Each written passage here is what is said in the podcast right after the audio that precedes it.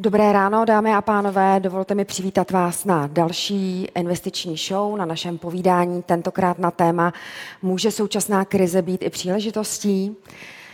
Jak jistě víte, nacházíme se v turbulentní době. Eh, ceny energií, plynu špilhají eh, do historických maxim. Inflace dosahuje také historických eh, maxim. A, a Naopak akciové trhy zažívají masivní propady.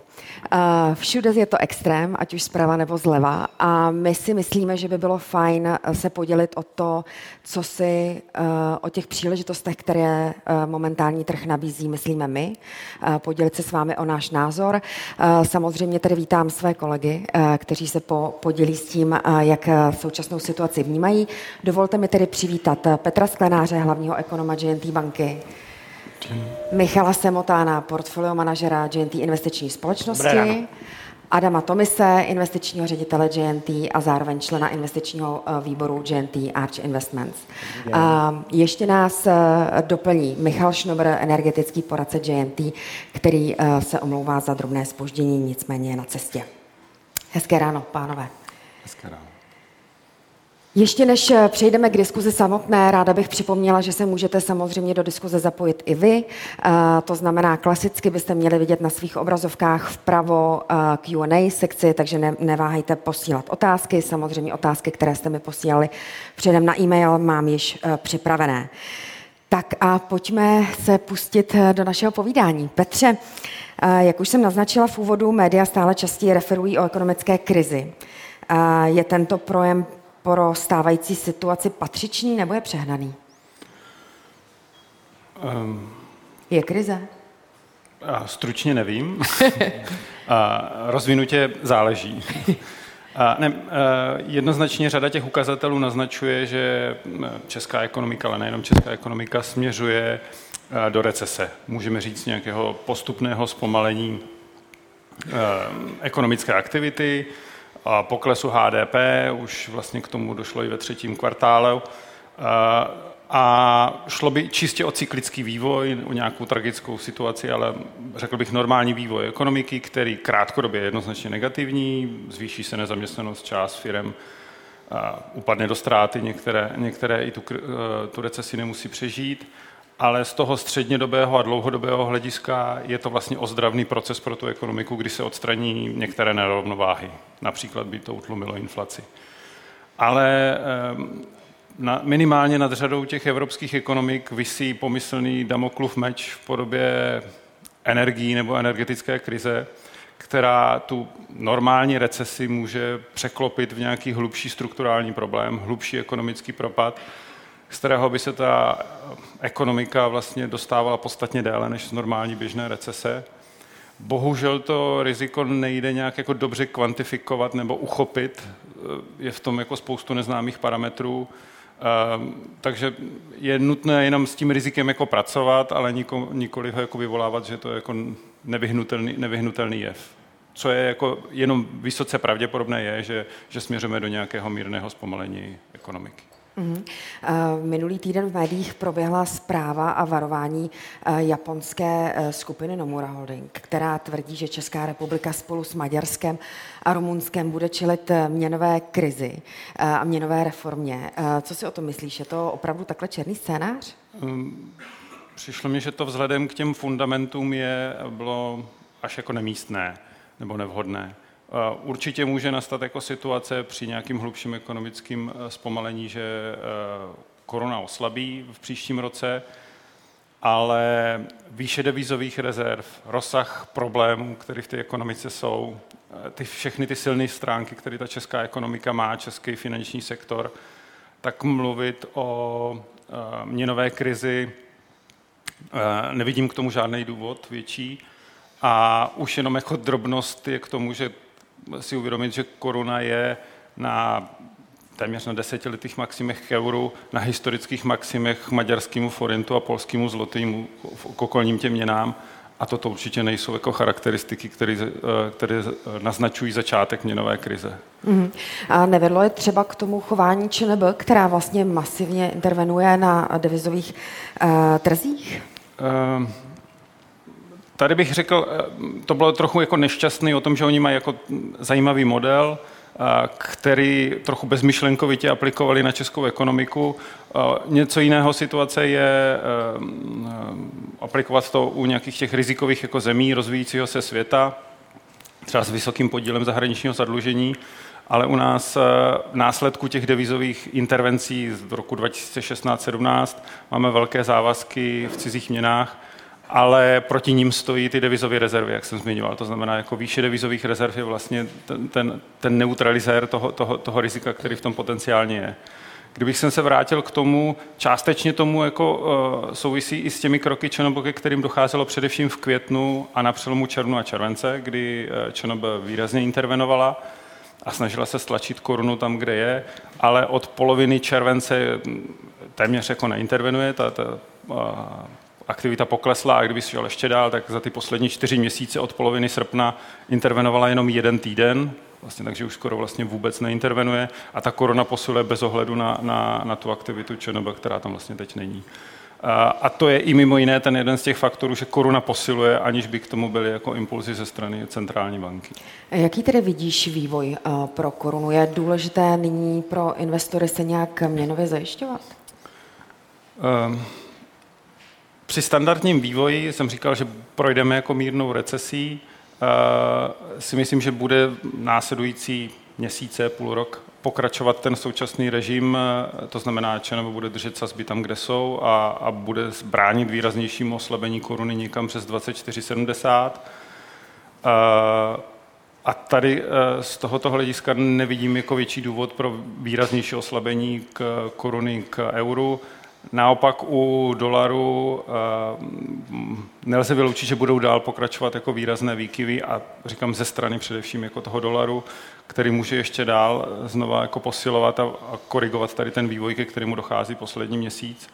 Uh, takže je to taková ta odpověď, ano, u některých těch investic to může dávat smysl si zajistit, uh, obzvláště u těch jako dolarových. Mm-hmm. A když už jsme se dotkli kroků České národní banky, jak hodnotíš její uh, chování v současné situaci, případně dokážeš nějak typnout, jaký, jaké další kroky budou podnikat? No, mm, velmi pravděpodobné je, a aspoň to ta no, nová bankovní rada jako signalizuje, že vlastně nic moc teď dál už nechce dělat, že už ta větší část její práce z jejich pohledu je hotová to znamená, dál by bude držet eh, ty úrokové sazby na těch 7%, velmi pravděpodobně eh, celý příští rok a pokud je bude jako snižovat na příštím roce, možná i přes příštím roce, tak to bude velmi pomalý pozvolný proces. Současně v nějaké dohledné době, půl rok, eh, bude pokračovat v tom devizovém režimu, to znamená případnými intervencemi, které ale v současnosti nedělá, bude bránit výraznějšímu oslabení koruny přes nějakých těch 24,70. Trochu se to potom může změnit jenom při nějakým výraznějším ekonomickým ochlazení, hlubším ekonomickým propadu, to, co jsem zmiňoval na začátku v případě jako energetické krize nebo následek jako nějakých energetických problémů. A nebo problémů, to je ne, ne, nesprávné, jako těch vyšších cen, které budou dopadat na, na, na tu ekonomiku, tak tam se ta situace může změnit, tam opadnou důvody pro uh, restriktivní měnovou politiku a tím prvním krokem bude pravděpodobně odstranění toho kurzového režimu a potom v druhém, v druhém kroce postupné snižování úrokových sazeb. A jak by si porovnal chování České národní banky vůči těm světovým? Jdou ruku v ruce nebo je Česká národní banka v tomto ohledu jiná než ostatní, reaguje jinak? Um, Řada těch, bych řekl, v minulosti těch režimů jsme, při, nebo těch i trendů přebírali, přebírali eh, z vnějšího světa. Tady se nebojím říct, že ČNB je lídr toho globálního vývoje a v jednou budoucnu bude mít jako speciální takový ten box eh, nějaké eh, učebnici hospodářské politiky, protože začala jako první zvyšovat úrokové sazby, začala jako je první zvyšovat agresivně, jako první zastavila to zvyšování úrokových sazeb a říká, sazby jsou už dostatečně vysoko z jejich pohledu na uh, utlumení inflace a budeme je na této úrovni držet delší dobu. Víceméně všechny centrální banky se snaží aplikovat tento režim, některé ještě zvyšují úrokové sazby, ale plus vedle toho jako signalizují až ty sazby zvýšíme na nějakou tu naši požadovanou úroveň, tak je na této úrovni budeme držet delší dobu. Uh, inflace, další téma, které velmi rezonuje nejenom médii, ale, ale myslím i veřejným světem. Uh, za posledních 12 měsíců v průměru asi 13,5%, jestli se nepletu, tak v říjnu něco málo přes 15%. Jak uh, odhaduješ vývoj inflace do krátké i vzdálenější budoucnosti, mm-hmm. řekněme v horizontu třeba dvou, tří let. Jestli mohu poprosit reži o graf vývoje inflace, abychom měli nějakou prognózu. Um. Meziroční inflace, tato často publikovaná, sledovaná, se pravděpodobně dostala na ten svůj vrchol v září, kdy se dostala na 18% V říjnu ji eh, srazily eh, spíš administrativní zásahy do cen elektřiny, který započítal Český statistický úřad. A to znamená, že ten vrchol byl někde kolem 18 eh, ale ten vrchol nebude ostrý, ale máme před sebou velmi pomalé a pozvolné snižování míry inflace. Letošní průměrná inflace za celý rok 2022 bude někde kolem 15% což je něco, co tady nikdy vlastně nebylo. A v příštím roce dojde sice asi k nějakému zpomalení inflace, minimálně v první polovině roku bude pořád jako dvojciferná, všechno k tomu naznačuje, a i ten celoroční průměr bude někde kolem 8-9% A i pro ten rok následující, to znamená rok 2024, spíš pracujeme scénářem, že ta inflace bude někde kolem 4-5 ten výsledek je, jenom chci říct, než, než, eh, eh, že i když dojde ke zpomalení inflace, tak pořád ta inflace bude na velmi vysokých úrovních a je to úplně nesrovnatelná úroveň, než která tady byla předchozí dekádu nebo dvě dekády. Je vůbec ještě reálné dostat se na tu námi asi běžně eh, akceptovanou inflaci na, na kolem 2%? Jednoznačně. Jako inflace je čistě záležitost volby. Že? A tady jenom některé ty centrální banky k tomu přistupují agresivněji, někdy pozvolněji a, a říkají, nechceme tu ekonomiku příliš zabrzdit, aby jsme dosáhli nižší inflace, ale samozřejmě jde toho dosáhnout z hlediska volby přísnější měnovou politikou se k té velmi nízké inflaci můžeme dostat podstatně rychleji. Eh, máte pocit, pánové, že se pod vlivem všech těch událostí mění takový ten investiční fundament, ta zažitá investiční pravidla? Jestli na to můžu odpovědět, tak já myslím, že oni se nemění, spíš se vrací k tomu původnímu, co eh, by investoři měli dělat, protože to období poslední, který jsme tady měli za poslední dva, tři, možná další dobu, ale potom covidu extrémně období nízkých úrokových sazeb, tak vlastně to bylo jenom o rozleskávání toho, kdo nakoupí a vydělá víc, před ty trhy jeli jenom nahoru. Bylo to způsobené větším množstvím peněz v ekonomice, dostupností úvěrů v podstatě za hubičku a tím pádem to tlačilo všechny ceny těch aktiv směrem nahoru. Tohle to samozřejmě přestalo v současné době.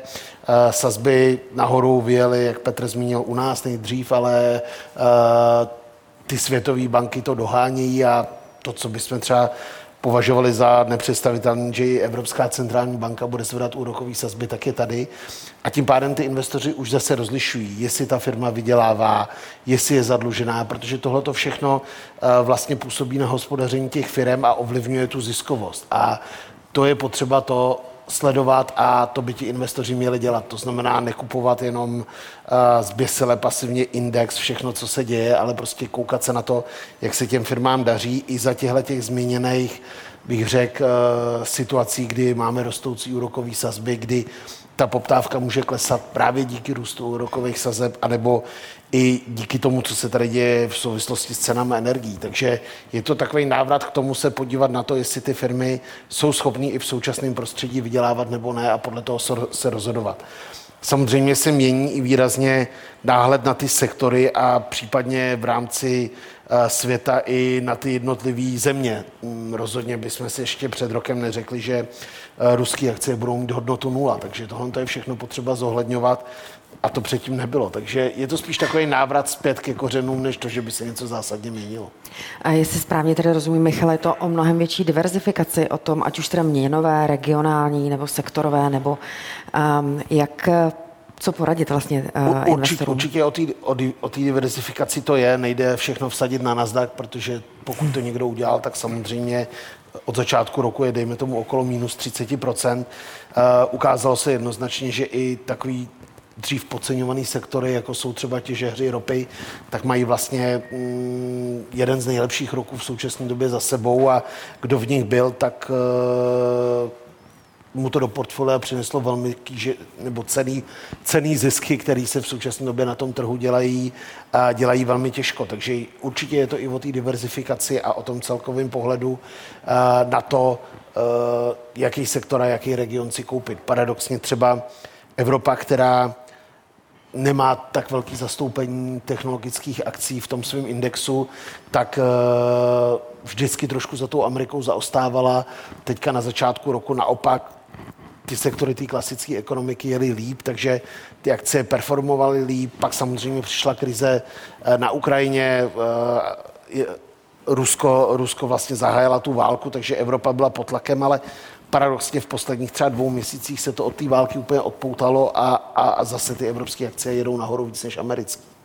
A když bychom se odpoutali od akcí, na kterých je to samozřejmě eh, nejlépe patrné, jak nahlížet na různé druhy aktiv? Vidíš i tam nějaké eh, rozdíly, eh, nějaká aktiva, kterým to přímo nahrává, jiným ne? Tak je, když tak mě pak Petr doplní, já myslím, že ten letošní rok je velmi specifický v tom, že nezlevnili jenom akciové trhy, ale i dluhopisový a to ještě možná výrazně víc, když se podíváme na tu situaci, mm, jaký byly výnosy dluhopisů před rokem, rokem a půl a jaký jsou nyní, tak ty příležitosti najdeme i na dluhopisových trzích a to, to výrazně, bych řekl, větší, než jsme si vůbec dokázali představit. Eh, souvisí to právě s růstem těch úrokových sazeb a investoři teď mají super volbu, jestli uh, risknou třeba něco na další dobu a koupí si akcie, nebo mají zajímavé výnosy na dluhopisových uh, investicích, a, nebo to můžou namixovat. Takže ta doba na to v současné době investovat je rozhodně lepší, než byla před rokem. A teď se mi trochu nahrál s těmi dluhopisy. Podle posledních výsledků vlastně AKATu, což je Asociace pro kapitálový trh, tak za třetí čtvrtletí masivně narostly právě investice do dluhopisových fondů. A důvodem je výhled na atraktivní zhodnocení, kterého tento typ investic má dosahovat. Tak to aspoň uvádí jejich tisková zpráva. A jak se to vysvětlit, když dluhopisy vlastně dlouho byly otloukánkem této doby? Jak se tam změnil ten pohled na ně a proč? Právě proto. Právě proto, že byli otloukánkem. To znamená, že dneska jsme v situaci, kdy uh, vracíme se k téměř, co bych, řekl, bych navázal na Michala, jako k učebnicím klasickým financí. To znamená, že ty dluhopisy nesou nebo dokážou nabízet, že, ne, že ponesou nějaký uh, příjem.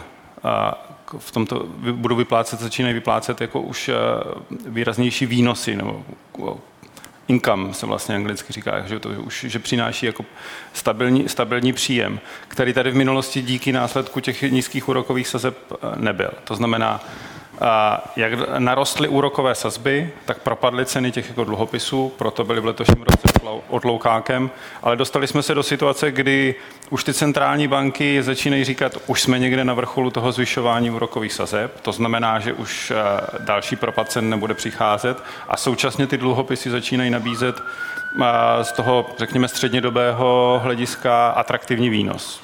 České státní dluhopisy nesou kolem 5-6 i u dalších jako durací a to je ta odpověď pro to, proč jsou naraz ty dluhopisy e, zajímavou investicí. E, ten trh načasovat nikdo nedokáže najít, kde je přesně ten, to dno a ten vrchol, ale, ale myslíme si, že vzhledem tady těmto faktorům e, nastává čas se vracet jako do dluhopisových investicích zatím těch bezpečných, to znamená státní dluhopisy nebo ty vybrané korporátní dluhopisy, protože pokud jsme se na začátku bavili o tom, že nám může hrozit i recese, případně nějaká ekonomická krize, tak pro tento typ eh, investic je to naopak spíš jako pozitivní zpráva.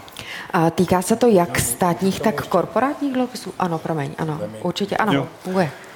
No, možná bych doplnil, já si jako souhlas se vším, co říká Petr. Já si jenom myslím, že tam možná ještě jako statisticky v těch, eh, v těch číslech akatů se děje jedna věc, že velká část těch peněz se podle mě přelila do nějakých repofondů, které jsou fakticky vykazovaný jako dluhopisový fond, ale jsou to spíš fondy peněžního trhu. Takže jsou to takový jako spořící účty s vyšším úrokem trochu, kdybych tomu jako chtěl mluvit ošklivě. To znamená, souhlas to, co říká Petr, ale myslím si, že část toho efektu vlastně úplně ještě nenastala tak, jak by měla. A je to jenom jako přeliv do, do vlastně krátkodobých úložek za vyšší sazbu, ale díky té krátké eh, krátký splatnosti se u nich potom v případě poklesu těch sazeb zdaleka tolik, no, možná vůbec neprojeví ten efekt eh, toho kapitálového přehodnocení těch eh, těch papírů, co nesou fixní výnos. Mm. bych ještě Adama jenom doplnil, že vlastně to je právě výhoda těch dluhopisových fondů teďka, že vlastně ty fondy přecenily ty svoje eh, portfolia všech těch dluhopisů, ať už jsou to státní nebo korporátní, na ty aktuální ceny a to znamená, ten potenciál toho výnosu je tam vyšší a vlastně je to ta příležitost si ty fondy koupit teď za rozumnou cenu, o který by se nám předtím nikdy ani nezdálo. Takže mm, asi je to, co říkal Adam, pravda, že to bude částečně do těch repofondů, ale ty dluhopisové tu příležitost podle mého nabízejí větší než ty repofondy. A když už eh, tě mám tady takhle, Michala, vzal jsi si slovo, tak se samozřejmě musím zeptat i to eh, tebe, jak si stojí naše eh, dluhopisové fondy. Přeci jenom jich máme hnedka několik, jestli mohu poprosit i režii o tabulku, jestli dokážeš, prosím, o, o komentovat tak tady, když se právě na to podíváme, je to zaktualizovaný k 29. listopadu a uh, podíváme se na ten výnos do splatnosti portfolia fondu, tak ten výrazně proti tomu loňskému roku narostl. Jo. Když si k tomu připočteme ještě to, že řada těch dluhopisů jsou tam uh, zahraniční, v zahraničních měnách a my tu měnu zajišťujeme, tak vlastně i to zajištění, to je vlastně ta uh, výnos ze zajištění měnového rizika vzhledem k tomu, že máme vyšší úrokové sazby v České republice, než jsou na euro a dolaru, tak vlastně k tomu kuponovému výnosu přidávají ještě další zhodnocení a to potom dělá ten potenciál, ten střednědobý nebo toho výnosu do splatnosti ještě daleko víc zvyšují. Takže když se podíváme na to, že dluhopisové fondy naše mají potenciál výnosu od nějakých 7 do 9 nebo 9,2% tak to tady na dluhopisech velmi dlouho nebylo a myslím si, že je to jenom o nějaký investiční trpělivosti mm, koupit si a vydržet dva, tři roky, než se zase začne ta situace překlápět a ty úrokové sazby přeci jenom trošku dolů za ty dva, tři roky půjdou.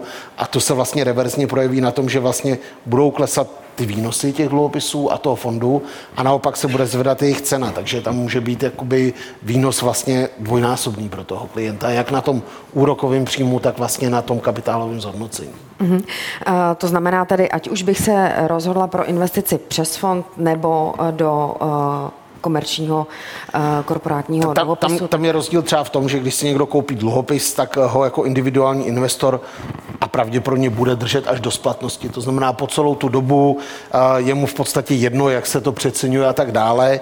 Tady u vlastně všech dluhopisových fondů vstupuje do hry to denní přeceňování a samozřejmě vzhledem k těm současným cenám, které jsou poměrně nízko, jak tady Petr zmiňoval, přerostly úrokové sazby, tak, tak tady může, může dojít ještě k vyššímu zhodnocení. Je tedy to přeceňování tím důvodem, proč je tam ta volatilita, ta kolísavost? Přesně tak, přesně tak. Proto to klesalo v poslední době. Děkuji. Když už jsme spolu tady v diskuzi, Michale, tak pojďme na tvé oblíbené akcie. Ty už taky ale zhruba přišly asi o pětinu uh, hodnoty letos, tak uh, je to tam také takové zajímavé. Uh, jsou už na dně, nebo už se odrazili od dna? Tak to je, to je samozřejmě otázka pro křišťálovou kouli. Já ji jako na stole mám, ale popravdě řečeno to tam nevidím ještě. A já si myslím, že nemyslím si, že by přišla nějaká úplná katastrofa, ale po takovém návratu těch akciových trhů nahoru v posledních dvou měsících, tak si myslím, že ještě nějaký pokles nás čeká, že ještě to není úplně u konce. Ty čísla z, ekono, z americké ekonomiky, které chodí, tak jsou paradoxně pořád poměrně dobré a to vlastně umožňuje ty americké centrální bance dál zvedat ty úrokové sazby. Ukazuje se, že i oni při těch diskuzích už uvažují o tom, že nebudou zvedat ty sazby tak dramaticky, jako to bylo na těch předchozích zasedání, ale přesto k tomu zvednutí sazeb ještě dojde. A zase na ty akciové trhy přijde taková ta nálada jako výprodejová, kdy vlastně ty trhy v současné době zaceňují až moc, bych řekl to, že ty sazby už tolik růst nebudou. Takže ona ta investiční příležitost ještě přijde, ale mm, třeba ty poklesy už nebudou tak dramatický, jako jsme viděli v průběhu června nebo září. Takže je čas nakoupit? Určitě je čas si něco koupit teď, případně se nechat nějaký peněžní prostředky na průběh příštího roku. Jak vnímáš tyto regionální rozdělení? Teďka hodně média informují o Číně. Jak se na čínskou ekonomiku a čínskou nabídku akcí díváš ty? tak paradoxně nám samozřejmě ty akcie přišly poměrně levný v Číně. Na druhou stranu je potřeba říct, že uh, tam nastupuje velký politický riziko. Uh, navíc, když jsme viděli tu situaci, která se stala s Ruskem, tak uh, ty investoři mají opravdu velmi negativní zkušenost, co ty akcie mohou udělat. Uh, v té Číně máme riziko, co se týká regulací, problémy s covidem a tou jejich antikovidovou přísnou politikou. Máme tam diskuze o tom, jestli se nemůže vyhrotit situace s Chajvanem. Z tohle pohledu těch rizik je tam poměrně dost a to odpovídá tomu nízkému nacenění těch čínských akcí. Já si dokážu investice v Číně představit, ale v nějakém omezeném množství a v takovém, v takovém způsobu bych řekl eh, podílu čínských akcí na portfoliu to hrajeme i my, že máme v současné době nakoupený akcie v Číně třeba v hodnotě okolo 5% portfolia, víc bych asi nešel. Mm. Můžu poprosit ještě reži o vývoj akciových indexů, a abychom se podívali, co se na tom trhu všechno odehrálo a bude odehrávat a možná ti to pomůže i k regionálnímu nějakému komentáři. Tak tady je, tady je paradox, paradox na tom to, že vlastně Eh, nebo paradox, možná to tak je správně, že vlastně ty akciové indexy, které vedly ten růst v těch předchozích letech, tak klesají nejvíc. Je to vidět na té zelené eh, lince, tmavě zelený, že index S&P z těch srovnávaných třech indexů, který tady jsou, a to je ještě Eurostox a pražský index PX, takže vlastně klesá nejvíc. Kdyby jsme tam měli ještě technologický Nasdaq, tak ta linka bude ještě, ještě o to níže. Takže tyhle ty akcie na to doplatily, bych řekl, na růst těch sazeb nejvíc. Naopak evropské akcie, kde, jak jsem zmínil, už není tolik těch technologických věcí, ale jsou tam třeba i banky, kterým paradoxně samozřejmě ty úrokové sazby rostoucí nahrávají, tak eh, ten, eh, to je ta žlutá nebo zlatá nebo žlutohnědá linka, ty, eh, ty se vyvíjí v poslední době nejlépe. No a když se podíváme na pražskou burzu, tak eh, to je ta linka červená. Vidíte, že na začátku roku se pražské burze dařilo. Bylo to jednak tím, že v indexu je zastoupen hodně bankovní tituly, kde jak tady Petr zmiňoval, eh, ty sazby úrokový u nás šly nahoru už na konc loňského roku, to tomu hospodaření nahrávalo. Velký zastoupení samozřejmě tam měl Čes, který na začátku roku rostl. No a když se pak podíváme nějaký to období od toho června, od té poloviny roku, tak vlastně ta červená křivka se trvale klesá a to je daň za to, že eh, česká vláda se rozhodla tady eh, bych řekl nějakým způsobem, když to řeknu natvrdo, podojit ty firmy, které jsou eh, na pražské burze obchodované a vlastně zavedla tu windfall tax v takovým, bych řekl, objemu nebo takovou sazbou, která opravdu výrazně ovlivní především v tom energetickém sektoru hospodaření těch firm a ty zisky, které tam investoři viděli a e, vyplývaly z toho hospodaření a z té aktuální situace na trhu, tak jim vlastně vláda skoro všechny sebere, takže proto tam byl ten pokles e, toho indexu tak výrazný. Tím jsme nahráli další otázku.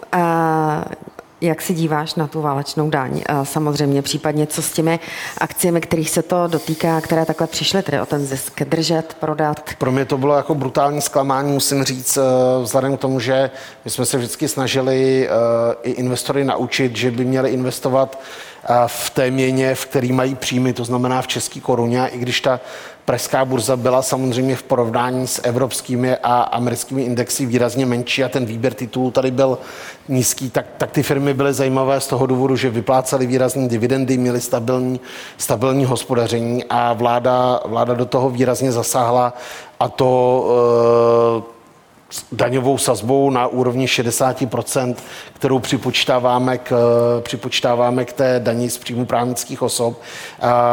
Já si myslím, že to ukázala ta linka, že je to vlastně většina, většina těchto těch negativních scénářů tam zaceněno v těch akcích a v současné době eh, je to na úrovních, které už dávají smysl i přes tu daň. Nicméně nemůžeme čekat asi v nejbližším období, že by se sem investoři ve velkém vraceli a tlačili ty akcie nějakým způsobem výrazně nahoru, protože to investorský prostředí bylo prostě poškozené a to si ty investoři pamatují. Říká se, že co pro Američana akce, je to pro Čecha cihla nebo nemovitost. V deníku E15 v říjnu psali o tom, že na českém nemovitostním trhu ale došli kupující. Co si o tom myslíte? Mm, tady bych řekl, je to, je to vlastně následek zvyšování úrokových sazeb. To byla vlastně taky ta příčina, snaha ochladit ten trh. Uh, I to, co zmiňoval u akcí uh, Michal, že ty vyšší úrokové sazby vytváří vyšší tlak na kvalitu, tak to může být i záležitost toho, toho domácího nemovitostního trhu. To znamená, v první fázi ty vyšší úrokové sazby oslabují poptávku, obzvláště u rezidenčních nemovitostí si je kupovat, protože nedává to smysl při těch vyšších úrokových sazbách vzhledem k tomu nacenění. Druhá věc je u některých ty um, um, realitní společnosti vznikají vyšší náklady na financování a e, tlak na přecenění. Následek vyšších úrokových sazeb, to, co vidíme u dluhopisů, bude přicházet i u těch e, nemovitostních fondů, nebo ono už to tam jako přichází.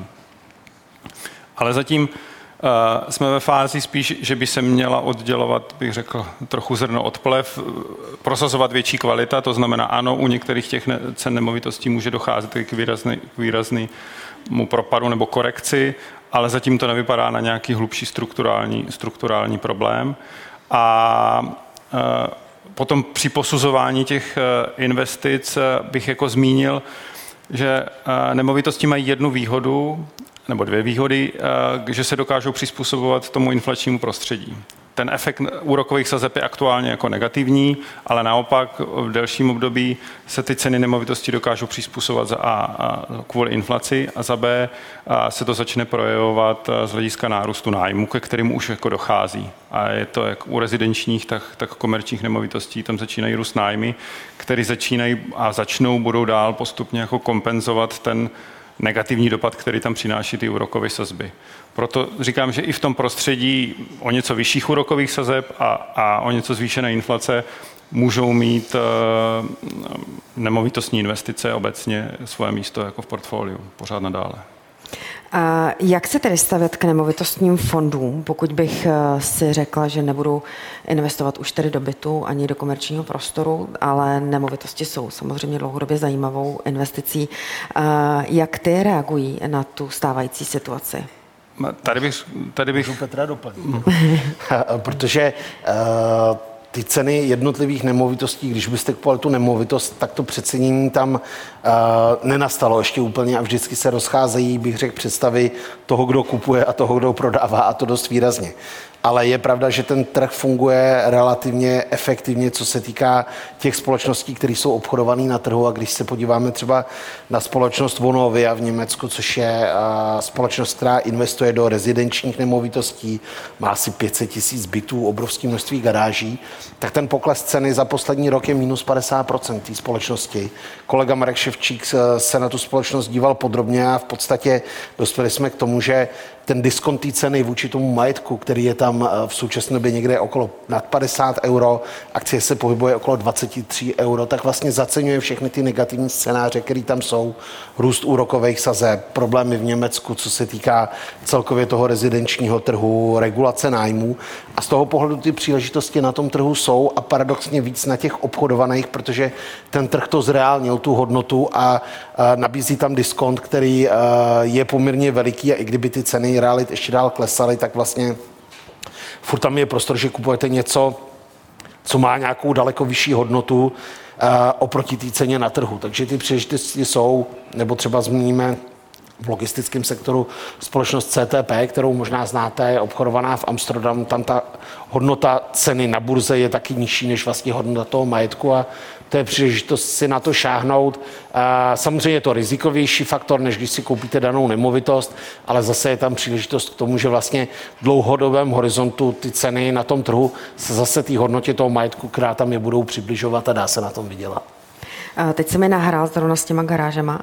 Včera e, zrovna na radiožurnálu jsem slyšela, že e, novým hitem e, pro investice Čechů jsou právě garáže. A je už vidět, že ceny garáží a garážových stání nesledujete? Nevíte? Jak byste okomentovali? Já myslím, že jako kupovat jenom garáže, že to smysl moc nedává, teda podle mého názoru, ale je pravda, že ty ceny v určitých lokalitách odrážejí to, že těch garáží je málo. Až se uděláme třeba, kolik stojí garáže v Londýně nebo v Tokiu nebo v Singapuru, tak prostě uh, ty ceny budou vysoké, ale je to spíše daný lokálně než jinak. Adame, ještě můžu k nemovitostem. Fond Arch Investments měl nebo má také zainvestováno v nemovitostech. Vidíte i vy nějaké příležitosti na trhu nebo jak by si situaci na nemovitostním trhu z hlediska institucionálního investora vlastně ty popsal? Doplnil případně Michala, jestli... Ten, ten trh nepochybně výrazně ochladl eh, z těch důvodů, co zmiňoval zejména Petr, prostě vyšší náklady financování eh, jsou brzdou toho, které projekty ještě dávají smysl, které ne. A co je uh, druhá věc, to, to je vlastně to, co říkal Michal, jako například do té Vonově trh akciový už zacenil nějakým způsobem vyšší náklady financování, možná požadované vyšší výnosnost podoby yieldu na těch aktivech oproti tomu buď účetnímu ocenění nebo tomu, co v Německu nebo v, i v Rakousku ty nemovitostní společnosti často reportují, to znamená nějaké EPRA NAV, což je jakoby znalcem oceněná hodnota aktiv těch společností. Já si nejsem úplně jistý, jestli ta EPRA NAV už v sobě nese to, co zacenil ten trh. Jako je pravda, že ten trh výrazně propadl. Já si myslím, že ta EPRA v nějakou chvíli pravděpodobně bude následovat, prostě protože drtivá většina vlastníků nemovitostí, kteří nemusí prodávat, tak tuhle chvíli neprodávají a na tom trhu se vlastně ještě neobjevilo to přecenění v podobě těch vyšších yieldů. A může se stát, že ty, to, k tomu teprve dojde. To jako by obecná poznámka k tomu, že ten, že ten, trh, že ten trh ochladl a, a ne všude si myslím, že došlo k plně k, k zacenění a, a spousta jako individuálních prodávajících, prostě tam hraje obrovskou roli psychologie. Ne? Něco, něco stálo X ještě před 6-12 měsícema a prostě těm lidem nějaký čas trvá, než se s tou ekonomickou realitou smíří a, a vlastně kdo nemusí, tak dneska asi nebude prodávat.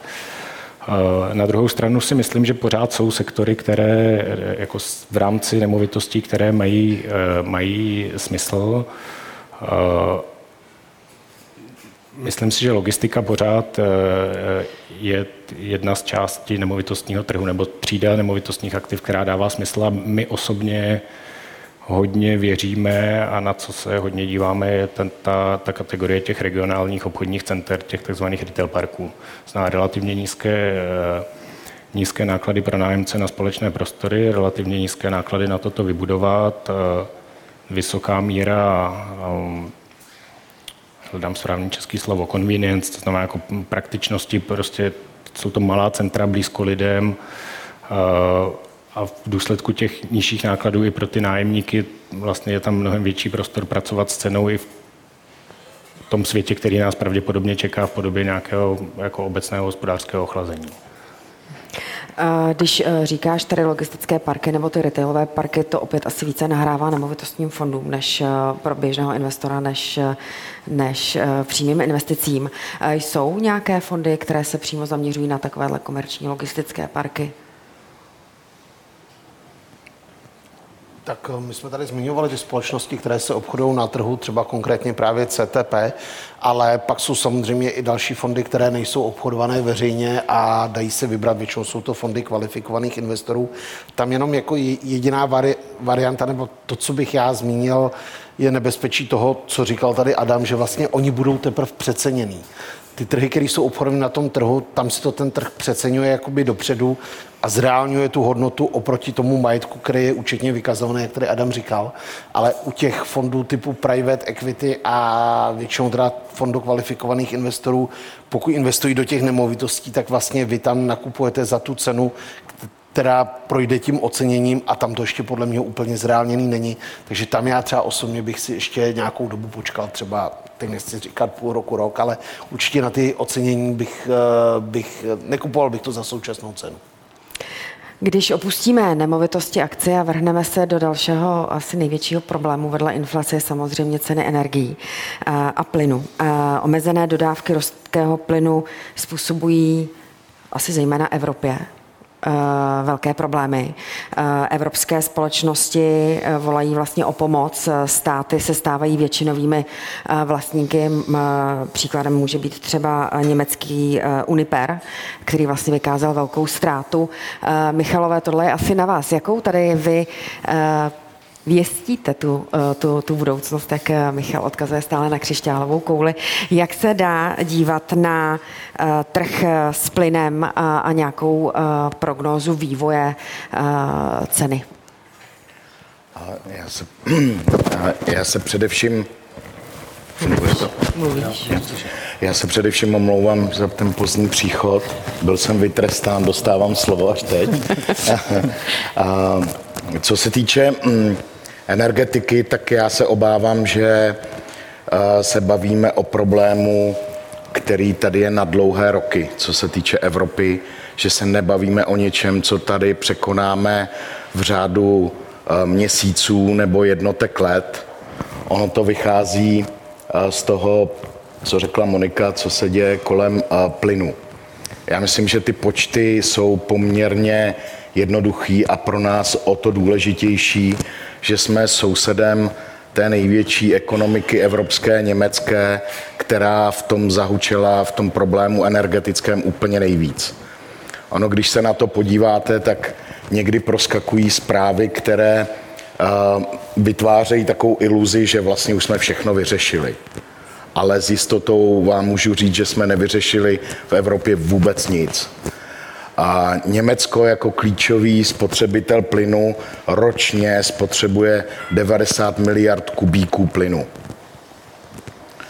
A z toho aktuálně, když všechno hodně dobře půjde, a tak jednu třetinu bude v následujícím roce schopen odebírat přes plovoucí terminály LNG.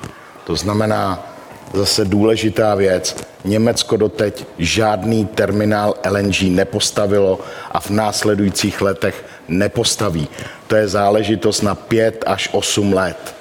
To, co se, čemu se říká stavba, je pouze to, že si Německo pronajalo plovoucí LNG terminály, ty přijeli k pobřeží a Německo zajistilo infrastrukturu k těm terminálům. To je vše. Ty plovoucí terminály mají velmi omezenou kapacitu a rozhodně nemůžou v krátkodobém horizontu několika let vyřešit ten problém.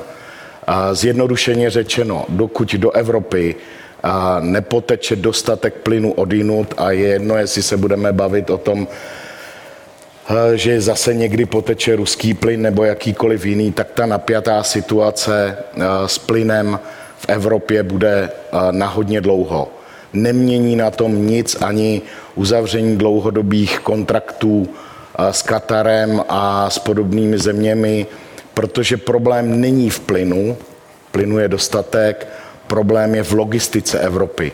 Evropa nemá aktuálně, jak ten plyn eh, sem dostat. A protože jsme to dlouhodobě zanedbávali, a tak je to veliký problém Evropy a je to problém na dlouhé roky. Tím chci říct, že ceny plynu tady zůstanou dlouhodobě vysoké, dlouhodobě mnohem vyšší než například ve Spojených státech, a což bude problém samozřejmě pro průmysl a bude to problém i pro další odvětví v energetice. Elektřina je a bude v Evropě nadále hlavně funkcí ceny plynu.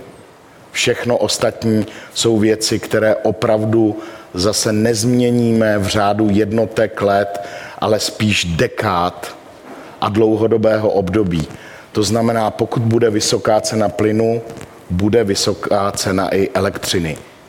A bohužel v tomhle prostředí se budeme na, muset naučit nějak chovat, a myslím si, že sláva Evropy v následujících dekádě výrazně poklesne díky tomu, ne, že je válka na Ukrajině, ale že jsme 20 let v energetice vůbec nic neudělali v Evropě. Vůbec nic.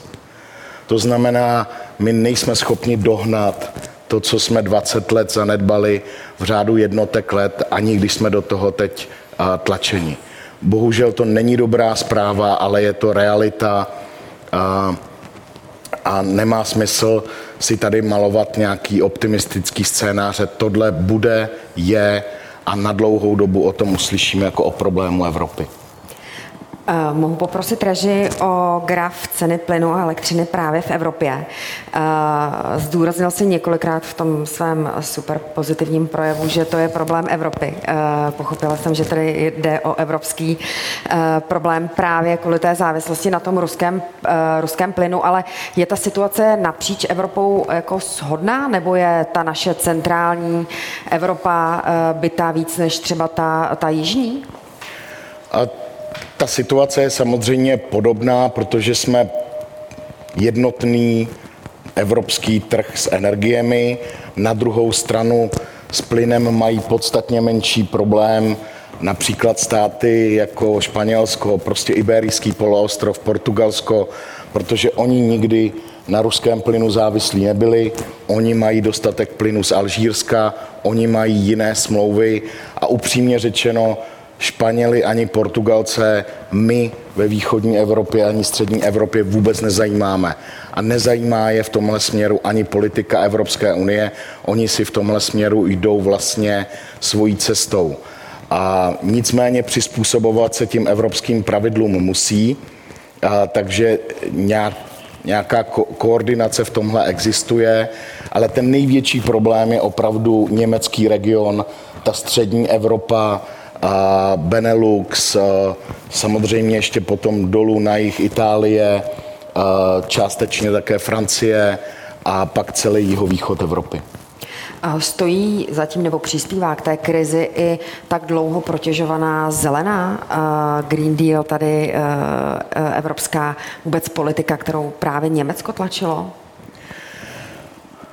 Já nechci, aby to vyznělo jako kritika zelené energetiky. Já si myslím, že zelená energetika je budoucnost, je součástí energetického mixu budoucnosti celé Evropy. Jediné, v čem se v podstatě asi jako neschodují ty dva póly, kdy jedni říkají, e, zelená energetika je úplně špatně a druzí říkají, všechno vyřeší jenom zelená energetika, tak ten prostředek je to správné řešení a bude záviset stát od státu, jakou pozici si v jednotlivých zemích ta zelená energetika vybojuje. A to nezávisí ani na tom, co my chceme, ale jaké máme geografické podmínky v té zemi. To znamená, zelená energetika se stane součástí energetiky Evropy, ale nebude to nikdy ten nosný prvek energetiky Evropy.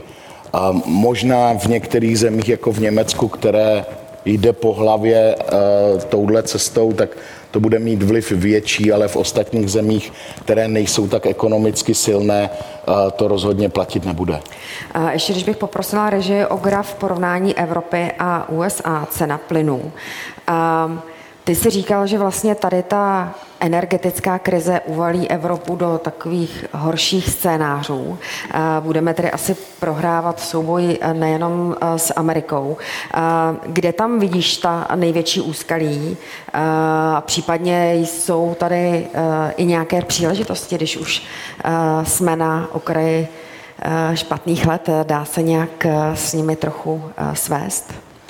Já myslím, že tenhle graf je naprosto vypovídající, ukazující tu realitu, kde aktuálně jsme, ale hlavně, kde v následující dekádě, minimálně v následující dekádě budeme, protože to opravdu nejsme schopni eh, krátkodobě vyřešit. Ale eh, ještě se vrátím k té otázce předešlé a současně k této.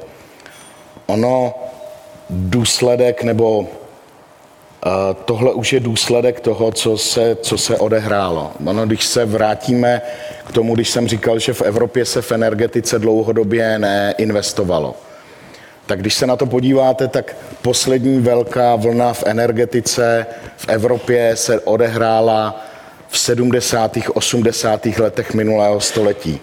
Tady se postavilo uh, téměř 200 jaderných bloků začalo stavět a dostavělo téměř 200 jaderných bloků, jak v té západní Evropě, tak v tom socialistickém bloku dohromady. To byla obrovská vlna, která vynesla tu Evropu na ekonomický vrchol, protože ta jaderná energetika v té době byla ta správná trefa.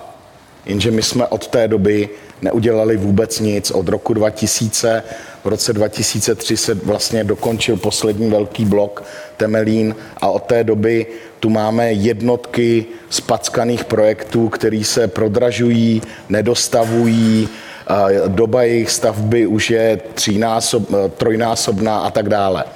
To je jako ten první problém a hned se vrátím k té Americe. Američani před pár lety tu svoji situaci v energetice otočili. Vzali ji do vlastních rukou a to těžbou břidlicového plynu. Amerika byla v zásadních problémech, podobných jako Evropa, nedaří se jim stavět jaderné elektrárny, prodlužují jejich životnost, dokonce mluví o prodloužení životnosti ještě delší než v Evropě. A na druhou stranu byli v situaci, kdy byli závislí na dovozu ropy i plynu a pak břidlicovým plynem tu situaci velmi rychle otočili. A oni dnes plyn vyvážejí, to znamená, jsou nejenom soběstační, ale i ho, ho vyvážejí. A to je to, co způsobilo ten rozdíl v těch grafech. A jedna část toho západního světa si s tou energetickou politikou uměla nějak poradit a měla strategii a, a zvolila cestu břidlicového plynu. A ta druhá část toho západního světa, Evropa, a dopadla tak, jak dopadla a bohužel je to neřešitelné v řádu desetiletí. Já už se teď opravdu nebojím mluvit o tom, že už na tom nejde nic měnit. Opravdu jako nejde krátkodobě, střednědobě, ani v rámci této dekády už zásadně v tom nejde něco změnit. Může se stát nějaký rychlý výkyvy, což se na trhu stane vždycky, ale ta vyšší hladina Evropy už je prostě daná. Břidlicový plyn v Evropě fikce nebo možnost? Nebo Fakticky nemožné, protože my jsme si tady na sebe ušili tak eh, přísný pravidla eh, v jaderné energetice, eh, v těžbě, prostě na všem, kde se podíváte, vlastně ty složitý pravidla si vlastně tvoříme, kam se člověk podívá, i dokonce v těch obnovitelných zdrojích. Takže představa, že se v Evropě bude těžit břidlicový plyn, je, je, je prostě iluzí, která není možná. Ono to má i trošku racionální zdůvodnění, přece jenom ta, ta obydlenost e, Evropy je mnohem vyšší než v těch Spojených státech, to znamená, tady nezbývá toho prostoru, kde by v uvozovkách těžba břidlicového e, plynu nevadila strašně málo a tím pádem je tenhle směr téměř nemožný. Eh, dobře, když si tady odkročíme teďka od plynu, nevím, jestli Adame chceš nějak doplnit svůj pohled na, na, na plyn?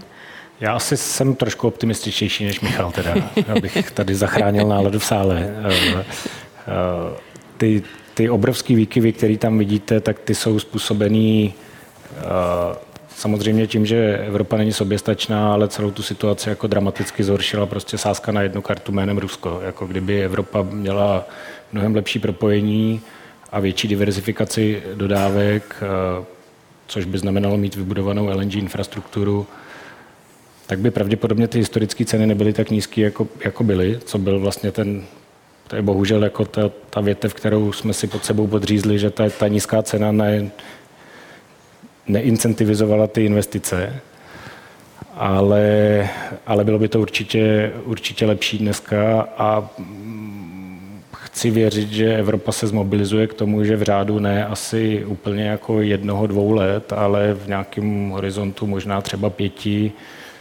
výrazně posílí vnitřní propojení a, a schopnost přijímat LNG plyn, který bude dražší, než byl ten ruský, to tak prostě vždycky bude, ale ale nebudou to prostě extrémy tohohle typu. No. Já pořád jako chci věřit, že to bude třeba kolem 50 euro za, za megawatt hodinu, eh, kam by ta, kam by ta cena mohla, mohla vyklesat.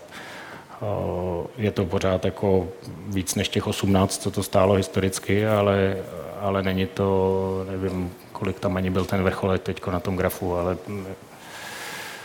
ale jako realita je, že ta, ta infrastruktura energetická je podinvestovaná. Druhá věc, která je trochu neznámá a může s tím zamíchat, je, jak moc skutečně nastoupí obnovitelné zdroje v Evropě. Jako já si myslím, že tahle situace prostě povede k tomu, že ta výstavba se nějakým způsobem zakceleruje a jakkoliv to není řešení pro ten baseload sítě, tak, tak to jako taky může pomoct. No. Ale rozhodně to není nic, jako ta situace není závidění hodná, no. to, to jako souhlas. Eh, když uh, se vrátíme ještě k těm cenám, Michal, ty už dlouhodobě říká, že vlastně na ty uh, ceny před krizí se vlastně už nikdy nevrátíme. Kde vidíš pro běžného spotřebitele nebo i pro náš český trh, i pro podnikatele jako nějaký strop, nebo jak vidíš vývoj ceny a případně pomoc státu, tak aby to i podniky vlastně unesly? Teď bychom to nepopletli dohromady strop, Všechno. Cena. Adam tady říkal, cena 18 euro za megawatt hodinu. Ona dokonce byla ještě níž, ona byla 12, dlouhodobě 15 euro za megawatt hodinu. A i pokud bych připustil, a to připouštím v nějakém horizontu, že by se mohla obchodovat třeba někde ten plyn mezi 40 až 70 eury, někde tady v tom range, tak je to pořád prostě trojnásobek, čtyřnásobek toho, co tu bylo jako v minulosti. A když od toho velmi zjednodušeně odve, od, odvodíme cenu elektřiny, a, tak a, jsme na nějakých 130 až 160, 170 eurech za megawatt hodinu a je zcela jisté vzhledem ke struktuře výroby v Evropě, že ten plyn budeme potřebovat nadále. To znamená, ta dlouhodobě, řekněme, nějaká průměrná cena těch, těch energií, tak u plynu, zatím to říkám radši v tom větším range, 40 až 70 euro u plynu a, a nějakých 130, možná až 180 euro u elektřiny, což je opět jako na násobcích toho, na co jsme tady byli historicky zvyklí a ne proto, že by nám ta elektřina a plyn mm, tak rychle zdražili, ale protože jsme zažili minulou dekádu, která byla úplně opačným extrémem. To, jak si Eh, stěžujeme na ty výkyvy na tom grafu nahoru, tak my jsme si tady užívali opravdu energetickou nirvánu s naprosto nereálnýma cenama energií, který nezajišťovali prá, nebo v podstatě způsobili to, že se tady dlouhodobě neinvestovalo. Nikdo nechtěl investovat, nevyplácelo se to a nedařili se žádný uh, nový zdroje a tak dále. A teď uh, to máme i z důsledky. Pak je ta druhá otázka, ten strop. My teď víme, že stát zavedl stropy, jak pro plyn, tak e, pro elektřinu, pro příští rok, pro nás jako zákazníky, nejenom jako domácnosti, ale i e, podnikatele. To je samozřejmě pomoc, která asi bude nutná pro následující rok, možná dva, možná i tři a to je zcela jistý. Nicméně ten strop tady není to finální řešení. Ten strop vlastně slouží tomu, aby jsme se nedostali do těch extrémů, které tady byly v létě letošního roku. Ale to, z čeho já mám strach, je z toho, že jenom málo z nás, a nikoho z vás nepodceňuju, a si zatím nedovede představit, jaký ve skutečnosti budou účty za energie příští rok. A vy všichni se v tom možná vyznáte víc než většina, většina domácností a firem tady v té zemi, ale tady nastalo jakýsi takový jako uspokojení v tom, že to vlastně vláda zařešila, vyřešila stropama, ale málo lidí si dokáže dopočíst, co to ve finále opravdu jako bude znamenat. A ten náraz i s těmi stropy bude obrovský. bude to obrovský náraz pro většinu domácností i pro většinu firem. A, a netvařme se, že to tak nebude. Já to sám vidím jako podnikatel, kde v jednom z hotelů, kde podnikám, tak jsem platil plyn 500 korun za megawatt hodinu a příští rok budu platit strop a ten je 3000. Každý z vás si umí spočítat, co to je 3000 děleno 500. Vlastně 2,5, pardon, protože to je z DPH. 2,5 tisíce děleno 500. Ano, to je pětinásobek. Pětinásobek. Je něco, s čím tady budeme muset v té následující sezóně žít. A já si opravdu myslím, že tohle většině firem a domácností dojde až ten příští rok a že to bude vlastně něco, co tu inflaci ještě dál podrží nahoře, protože já tvrdím, že minimálně tři čtvrtiny trhu to vůbec nemá zapracované. Pak je tu ještě další moment, eh, že většina nebo dost značná část má ještě zafixováno na příští rok za levné ceny. To znamená na většinu firm, ne na většinu, na významnou část firm i domácností to zdražení ke stropům dopadne až v průběhu roku 23 nebo na konci roku 23. Takže ty důvody, protože ta inflace bude v mnohem ještě poměrně dlouhou dobu vysoká, jsou tady. A my máme v, v, v našich hotelech u většiny právě zajištěno energie ještě na celý rok 23, na pár jsem jich zapomněl, a, ale jenom díky tomu v podstatě nebudeme nuceni k razantnímu navýšení ceny. Já bych se opravdu nedivil, kdyby za současné situace významná část podnikatelů minimálně v tomhle oboru zavírala, ukončovala svoji činnost a tak dále. Jsme daleko, daleko před tím nejtěžším nárazem, eh, který přijde přes všechny informace, které máme. Eh, Petře, jak si s tím ta česká ekonomika, myslíš, poradí? Nebo bude muset stát ještě asi více zasahovat a má vůbec z čeho a kde brát?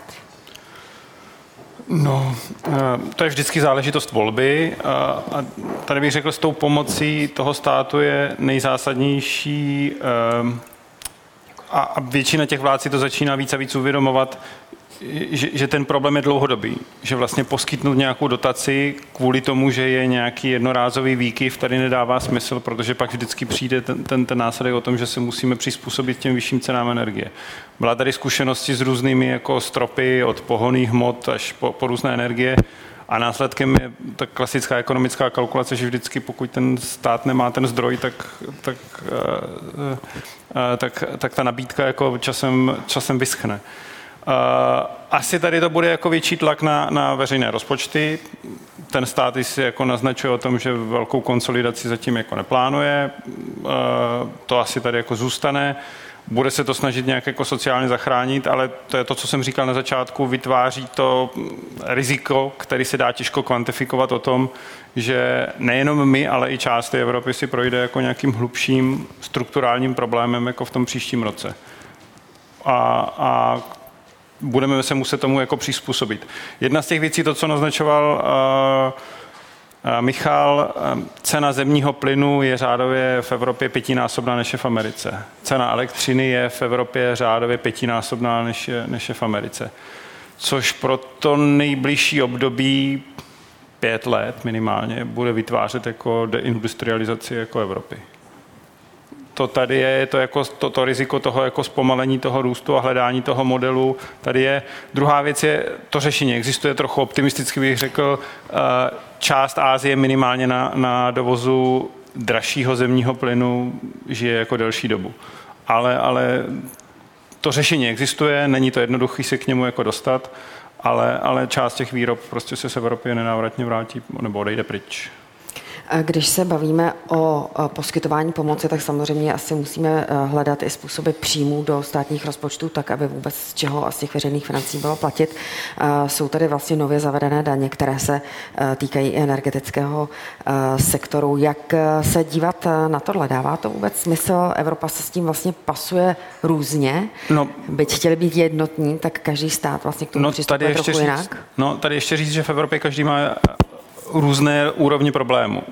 Když bychom se bavili třeba jako u nás, tak my máme v rámci těch veřejných rozpočtů díru, říká se tomu strukturální deficit, který tady se začal budovat někdy od roku 2017.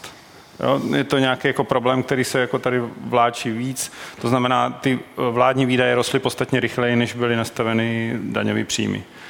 Trochu se to potom akcelovalo s covidem, ale ten problém už tady nastal jako předtím. A v současnosti ta vláda za, za, za tím výraznější jako rozpočtovou konsolidaci neplánuje. A to nás ale i při tom ekonomickém zpomalení během toho příštího roku jako stejně dožene, že buď v příštím nebo přes příštím roce se bude řešit, které ty výdaje se musí škrknout a které ty výdaje a které ty příjmy se musí dodatečně získat, to znamená, které daně se jako zvednou. Ta diskuze tady ještě přijde, je nutno být jako připraven na to, že, že se to tady bude řešit, i když ta vláda se snaží tomu, tomu vyhnout. V Evropě eh, ty situace jsou rozdílné, někde ty země ten strukturální dlouhodobý problém eh, nemají a pak řeší jenom otázku, otázku dodatečných příjmů na, na, na pokrytí ty energetické krize, nebo řekněme dodatečných většinu sociálních výdajů. A co tady ještě vzniká, um, bych řekl, jako velký rizikový jako faktor, jako taková tikající bomba je, že v Německu plánují um, provést balík 200 miliard, 200, 200 miliard euro, kterým by chtěli dotovat uh, německé firmy kvůli vyšším cenám energií. A fakticky bez nějakých velkých jako patetických jako oznámení by to byl jako rozpad jednotného trhu to je vlastně na začátku toho, toho jednotného trhu evropský, evropského jednotného evropského prostoru. Ve smyslu toho, protože na začátku vzniku Evropského hospodářského společenství, pak EU, bylo o tom vytvořit prostředí, kde ty firmy budou mít stejné podmínky. A toto by vlastně je vychýlilo jako jedním směrem. Je to jako na začátku, uvidíme, jako co se to vyvine, jak se k tomu postaví jako Evropská komise, ale ten rizikový faktor je, že to, co nám tady může v tom příštím roce přijít, že ty, firm, že ty státy budou různě dotovat ty firmy a oni budou, můžou získávat různou konkurenční výhodu nebo nevýhodu na tom evropském trhu. Určitě je na snadě otázka, jak této situaci čelí největší eh, energetické společnosti v Česku. Eh, Michale, eh, jak si stojí Čes? Jak tohle celé dává? Jak, jak vlastně ty jako z pozice minoritního akcionáře, jak na to nahlížíš? Jak ta společnost reaguje? Tak já myslím, že jsme to všichni viděli v posledních měsících, že to, co, že tady obrovský neštěstí komunikaci současné vlády, která na jednu stranu nám tady v projevu národu premiér oznámil, že se bude zestátňovat výroba, pak to ještě několikrát potvrdil a rázem na to vlastně přišly kroky, které eh, část z nich je oprávněn a část z nich jako vlastně vůbec nedává rozum. A, takže je to jako takový, vlastně jako tady zazněl signál, který byl pro akcionáře eh, Česu velmi optimistický, ne přímo kvůli ním, ale protože na tu restrukturalizaci a nějaké řešení v Česu už tady čekáme 15 let, bez toho se prostě nehne česká energetika a nehne se bez ní ani uh, samotný Čes. A pak jsme si během podzimu zažili to, co jsme si zažili s tím dávkováním, uh, nekoordinací, nekomunikací, katastrofálními propočty, kde vůbec nic nesedí, počty 1 plus 1 nedávají 3, ale 11 a tak dále. A to je jakoby katastrofa. To je samozřejmě katastrofa, nicméně já v tomto zůstávám jako hodně klidný, protože čím víc kolem toho vlastně běhám, chodím na schůzky, koordinuju, všechny kroky, tak si myslím, že z pohledu toho, co vláda tady předvedla během podzimu, tak je to dlouhodobě neudržitelný. Ty, ty věci jsou prostě nelogický, špatně nastavený, špatně spočítaný, protiústavní a no, je tam prostě řada nesmyslů, takže si myslím, že ty daně nevydrží. Řeknu jenom jako dva jednoduché důvody. Energetika jako jediná, elektroenergetika jako jediná vlastně tím, co zavedla vláda, je zdaněna dvakrát.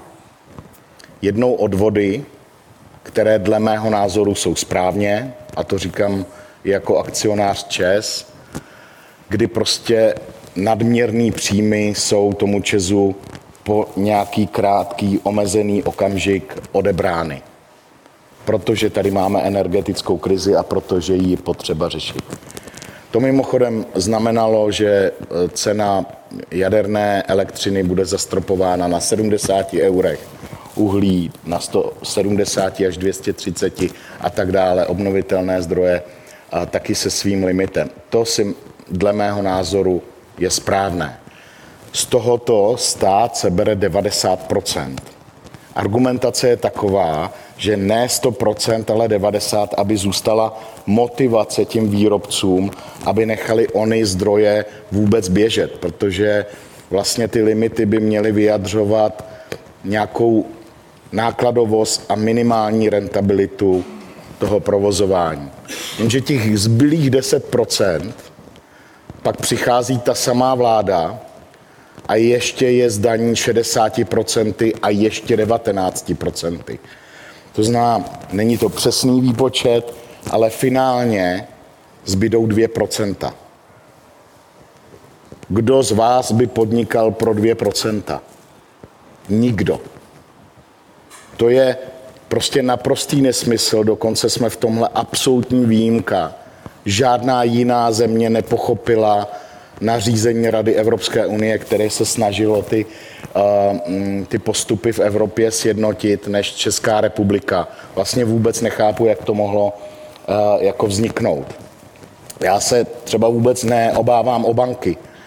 Já si myslím, že banky ve finále na Winfold ani neodvedou vůbec nic.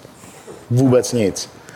Protože rok 22 se nedaní a První záloha na daň, windfall daň bude na podzim roku 23 na základě fiktivní daně ze zisku roku 22, ale konečný zúčtování roku 23 bude v roce 24 klasicky.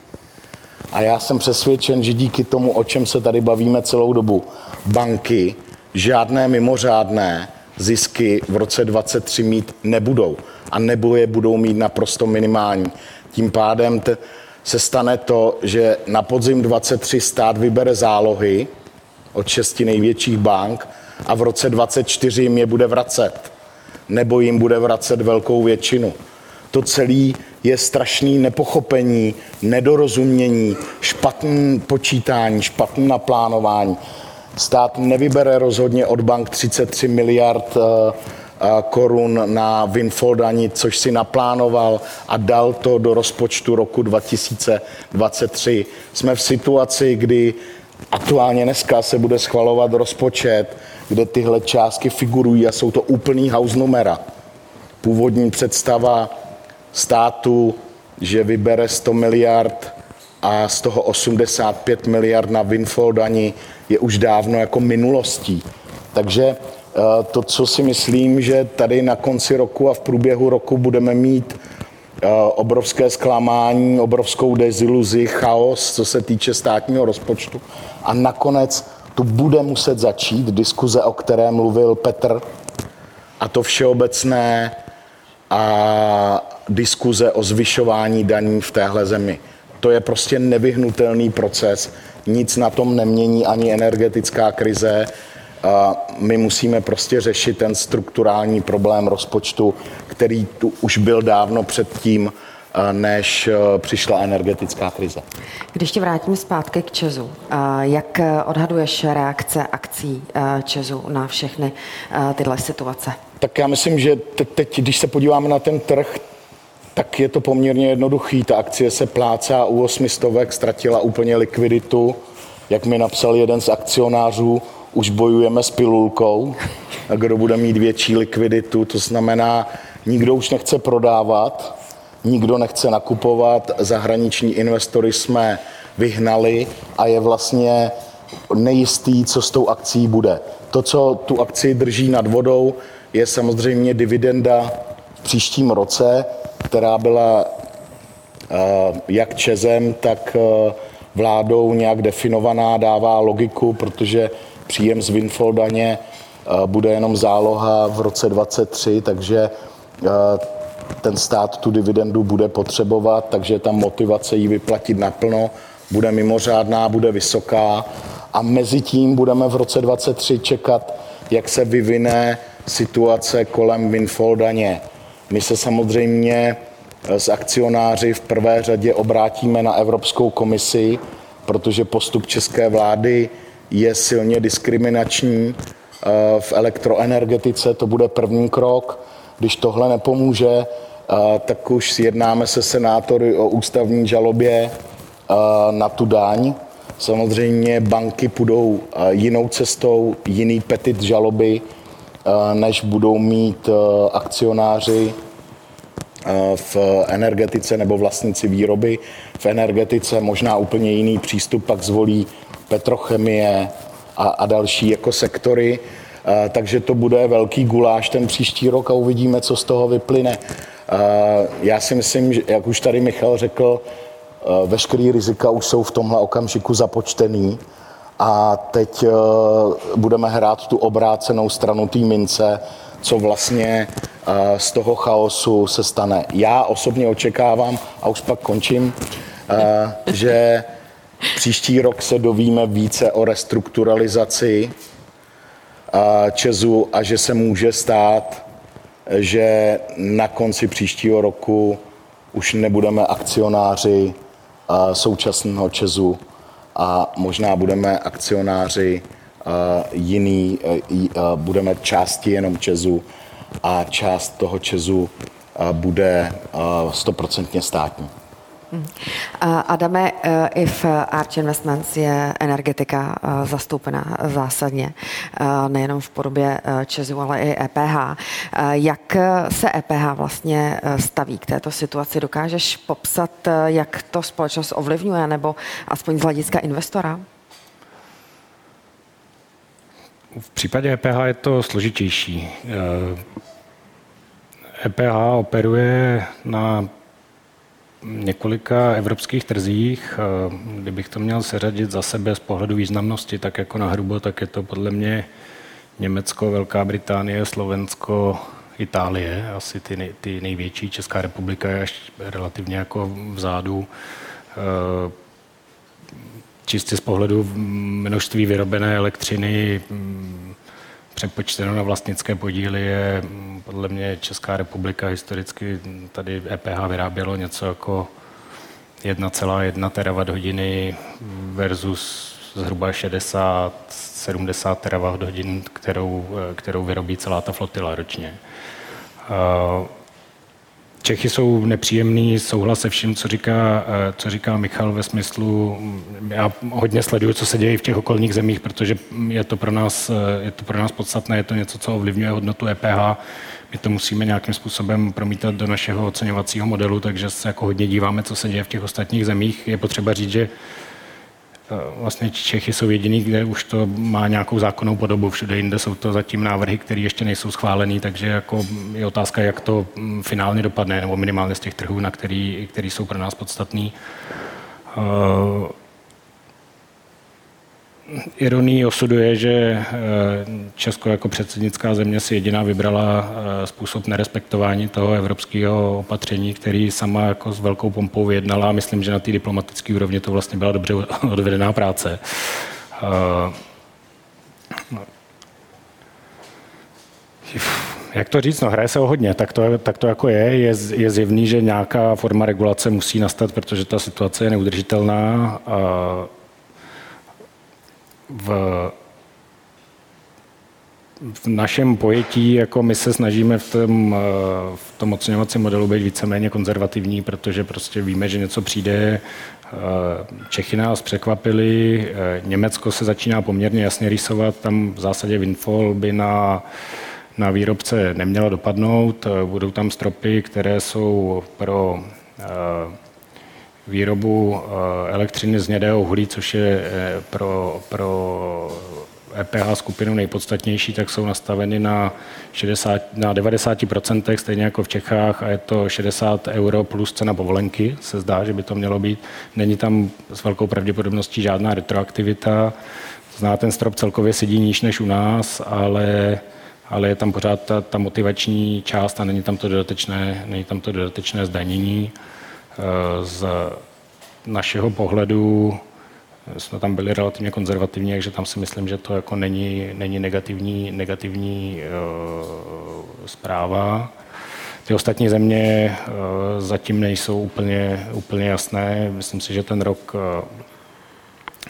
2022, i protože podle mě skoro nikdo nebude aplikovat nějakou výraznou retroaktivitu nebo ty daně začnou platit od 1. prosince, tak bude ve všech směrech asi jako rekordní co bude dál, co bude dál to, to uvidíme. No.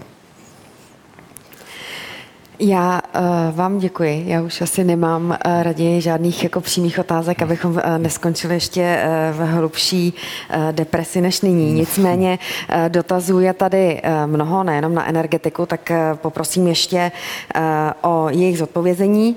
Uh, jaký je váš aktuální pohled na uh, investici do Venátoru? No. no. To chce eh, jako zevrubnější vysvětlení, který myslím, že jako chybí celkově. Venátor je specifická investice.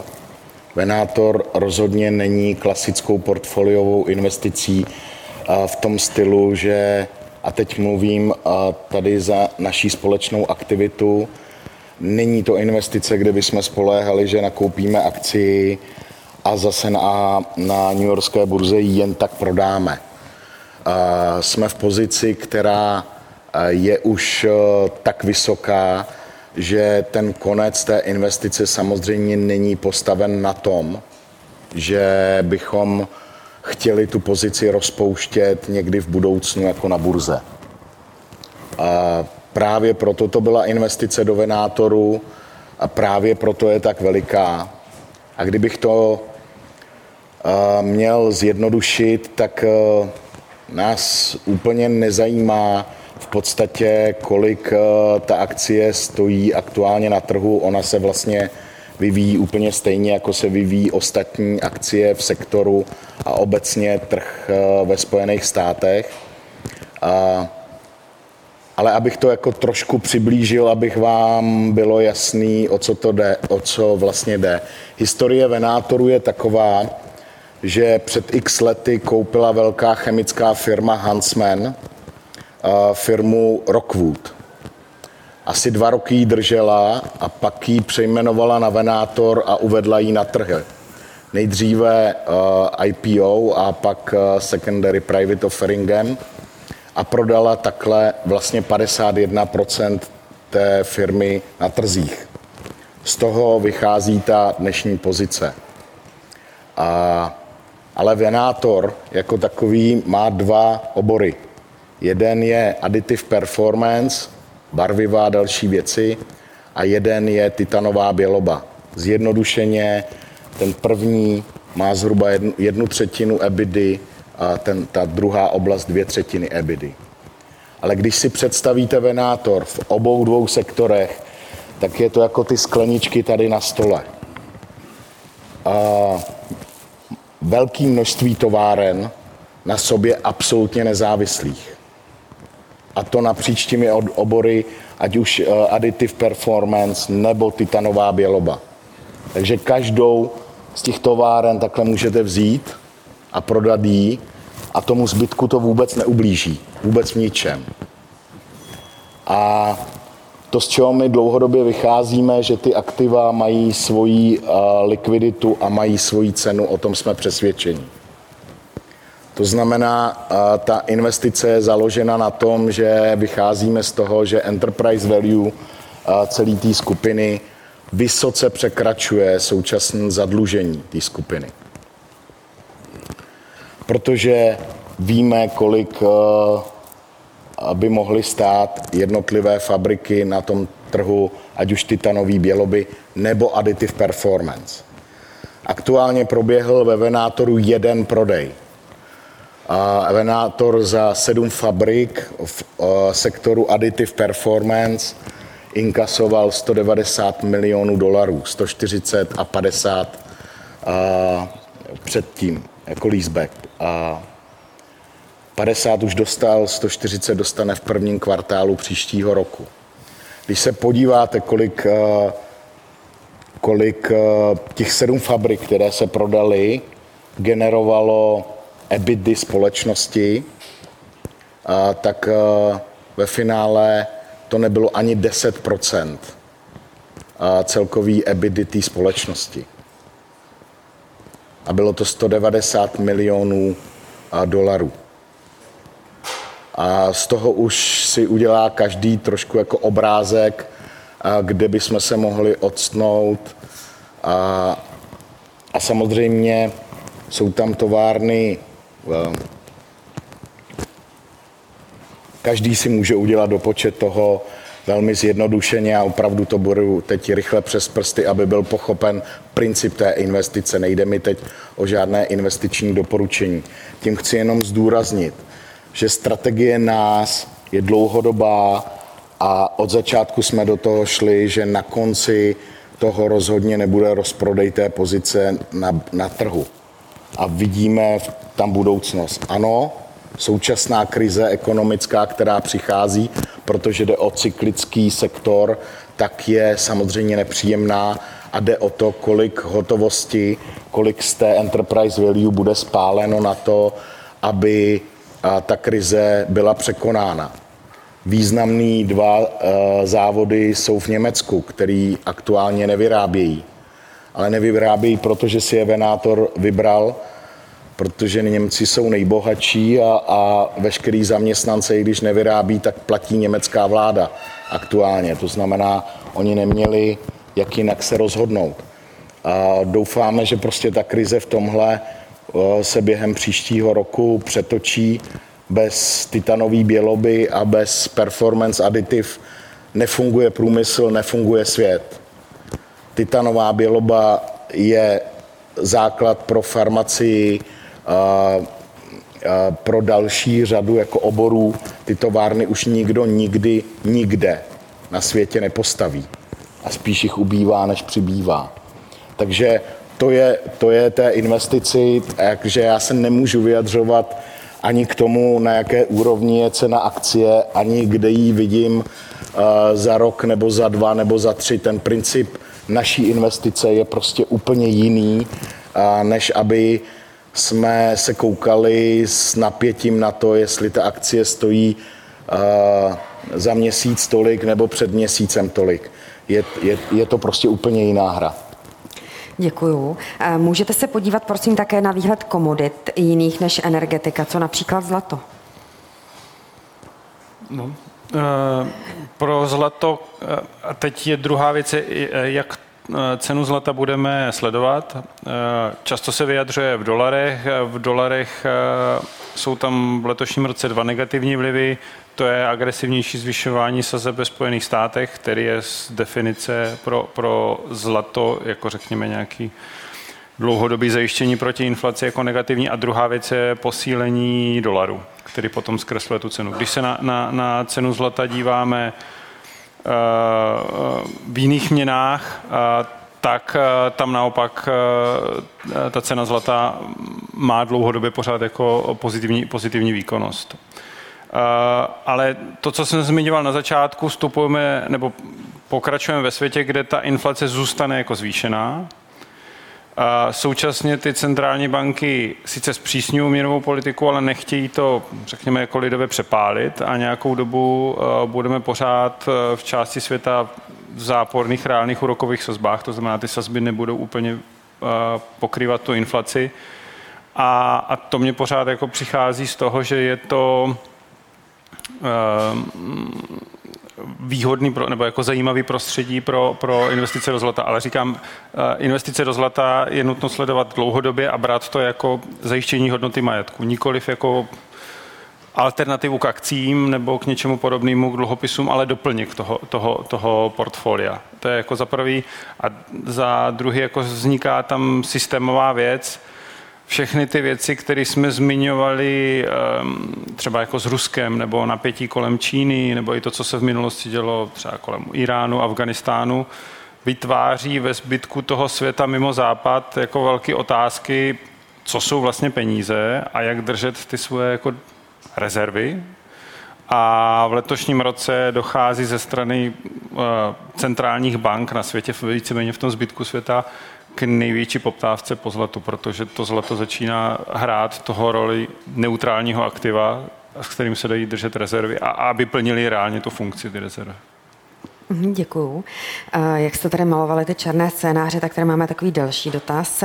Je výhodné v současné době investovat ať už formou akcí, korporátních dluhopisů či podílových fondů, eh, které drží tyto akcie či dluhopisy do podniků, které sice generují EBITDA, eh, ale nejsou schopné díky vysokým finančním nákladům generovat pozitivní free cash flow? Není v současné době lepší držet hotovost a čekat, až se vyčistí trh? Přeci jenom cash is king. Tak eh, jestli můžu za sebe, tak vždycky je dobrý určitý podíl hotovosti na těch portfolích mít.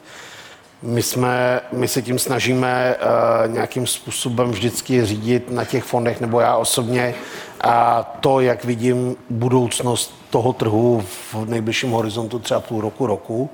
Uh, proto jsme měli třeba i na začátku roku velký podíl hotovosti. Teď už bych řekl, že ceny těch aktiv propadly tolik, že uh, z mýho pohledu je potřeba si nějaký investice koupit, ať už jsou to dluhopisový nebo akciový, ale určitou podíl hotovosti nadále držet. Když člověk bude investovat, tak samozřejmě by si měl vybírat takové společnosti, kde věří, že ty společnosti tu cash nebudou pálit, protože pak je to, pak je to investice špatná. Ne vždycky se to samozřejmě podaří a jsou tam ještě i další faktory, které ovlivňují vývoj na trhu, sentiment, politický rizika, to jsme viděli v letošním roce velmi jednoznačně. Eh, já osobně mm, si myslím, že pro ten nejbližší rok eh, bych podíl té hotovosti zmenšoval a, a postupně tu hotovost dával do investic z mýho pohledu. Mm-hmm. Ale nikdy bych nešel rozhodně na nulu a je, je potřeba nějakou hotovost si podržet, s tím souhlas. Tady bych to jenom uh, doplnil. Z hlediska těch investic uh, je nutno nebýt krátkozraký, ale sledovat ty své dlouhodobé střednědobé cíle. Ano, e, z tohoto hlediska e, ten, kdo měl e, hotovost nebo drží na hotovost, tak mu to přináší v letosním roce největší jako zhodnocení.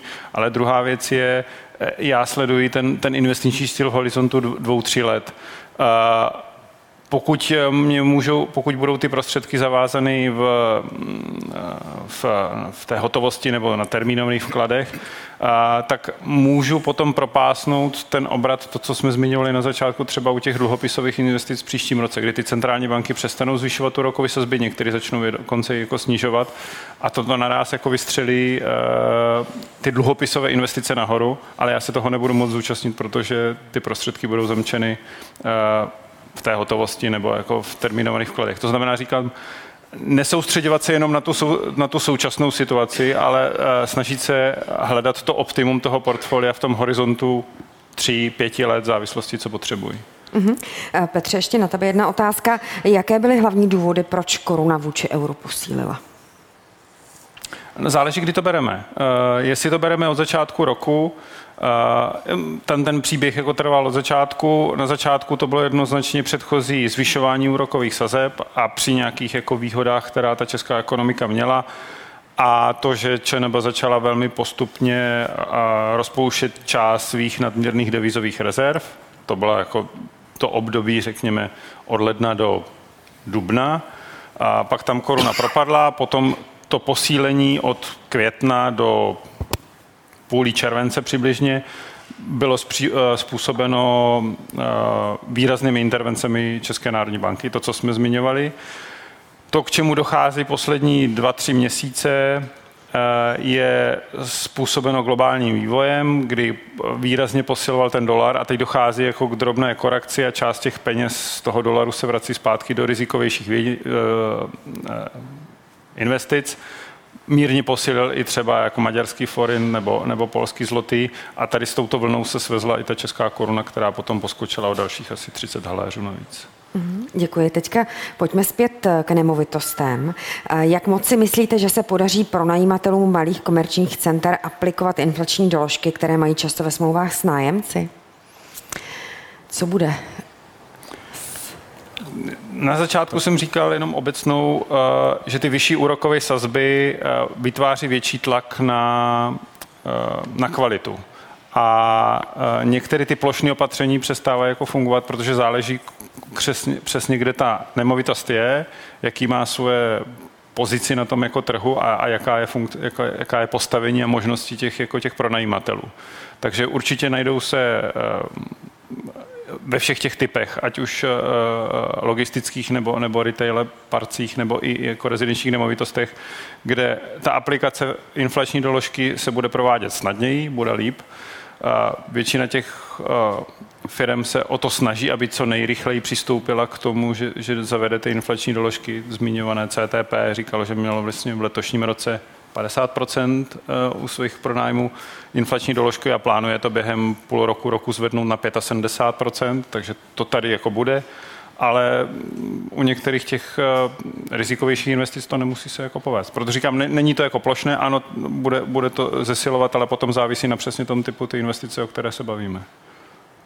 Chceš doplnit nějak? Souhlas se vším, co říká Petr. Já myslím si, že eh, ty retailové centra mají, eh, ty malí, mají jako komparativní výhodu prostě proti proti těm velkým shopping mallům už jenom proto, že jsou uh, levnější na provoz, dá se tam jako mnohem víc, uh, nebo je tam mnohem menší, mnohem menší náklad na ty společné prostory, to znamená větší prostor s tou cenou nějakým způsobem pracovat a zároveň stojí v tom řetězci jakoby pod těma velkýma shopping mallama, to znamená část těch nájemců, kteří začnou vypadávat tam odsaď, pořád ještě mají kam přicházet jakoby do levnějšího, a nahrazovat teoreticky nějaký, který by začaly odpadávat a, ne, a nestíhali to tempo té inflace.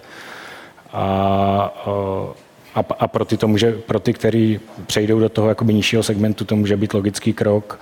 Uh, takže jako je to vždycky otázka, ale myslím si, že tenhle segment je vlastně v, v relativně oproti jiným relativně lepší pozici. No.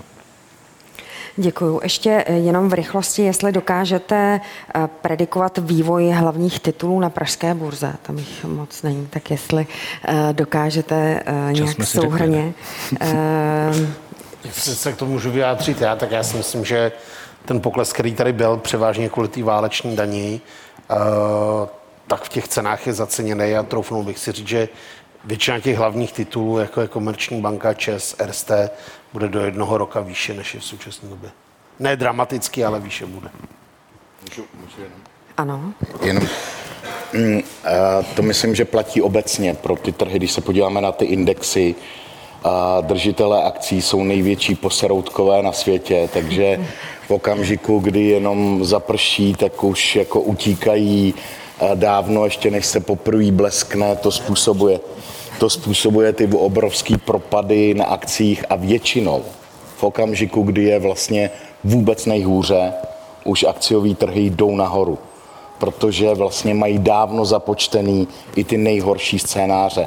Já si myslím, že my jsme v tomhle, eh, a teď mluvím o české burze, eh, ty nejhorší scénáře už započítali. Děkuju. Teď eh, na Adama nevím, jestli eh, bude eh, schopen odpovědět, nicméně se zeptám, odejde EP Commodities z České republiky, jak oznámili? Nejsem schopen v tuhle chvíli odpovědět. Říkáš Děkuju. to správně. Děkuju. Michale, asi na tebe. Zajímal by mě aktuální komentář k GNT Bondu a k GNT Money. Eh, potenciál nějak výnosu v horizontu, jestli chceš znova promítnout tu tabulku, nebo... Můžeme, ale my jsme to přesně řekli, že vlastně v současné době je ta ideální situace, kdy uh, nastal uh, růst úrokových sazeb a tím pádem v cenách dluhopisů se to projevilo negativně a vlastně je možnost si koupit ty aktiva ať už v těch fondech nebo jednotlivě levněji, než tomu bylo před rokem a ten potenciál toho výnosu je tam, eh, je tam výrazně vyšší, než byl před rokem. Takže z tohohle pohledu ano, je to ta doba. Neříkám úplně teď, ale třeba za uplynulý tři měsíce a třeba další tři měsíce, kdy do toho nastoupit za výrazně příznivějších podmínek, než jsme si vůbec dokázali před rokem představit. Mm, děkuji. Ještě se tam, jestli je tady otázka někde v, sa, v sále, abych eh, na vás tady nezapomínala. Jestli se někdo hlásí. Ano, tady.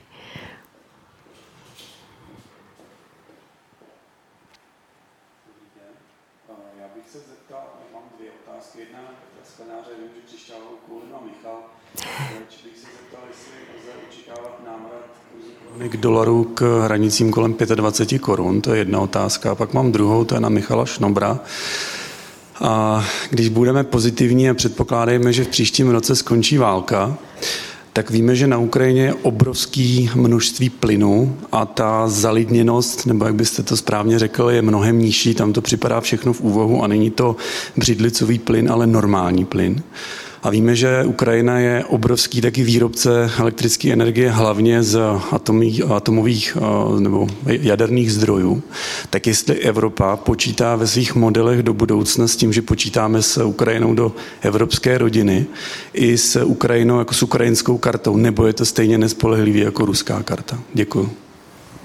Mám začít? Mm. Už se nedostaneš ke slovu. Ne, ne, ne, ne, uh, uh, vel, velmi rychle. Já myslím, že ta úvaha je správná.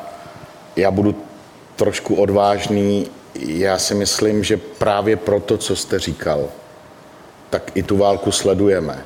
A to, že tady byla snaha o to, že Ukrajina se stane tím klíčovým subjektem, který bude dodávat plyn do Evropy a postupně nahradí Rusko. Tady už vlastně se o ní diskutuje 10-15 let na zpátek a ty aktivity k tomu jednoznačně směřovaly. Jak rychle samozřejmě může nastat ta změna, to je, to je jako těžký věštit. Rychle to nepůjde, ono je to o infrastruktuře a tak dále. Ale všimněme si jedné věci. Jo. My tady a Německo včera uzavřelo, nebo nevím, jestli včera, dlouhodobou smlouvu s Katarem na odběr LNG plynu. A tím pádem tady vzhledem k té situaci, jaké jsme, tak ji samozřejmě využívají všichni ostatní. Protože oni ví, že kdy jindy než teď uzavřít výhodný dlouhodobý smlouvy s Evropou, která je energeticky jako na kolenou.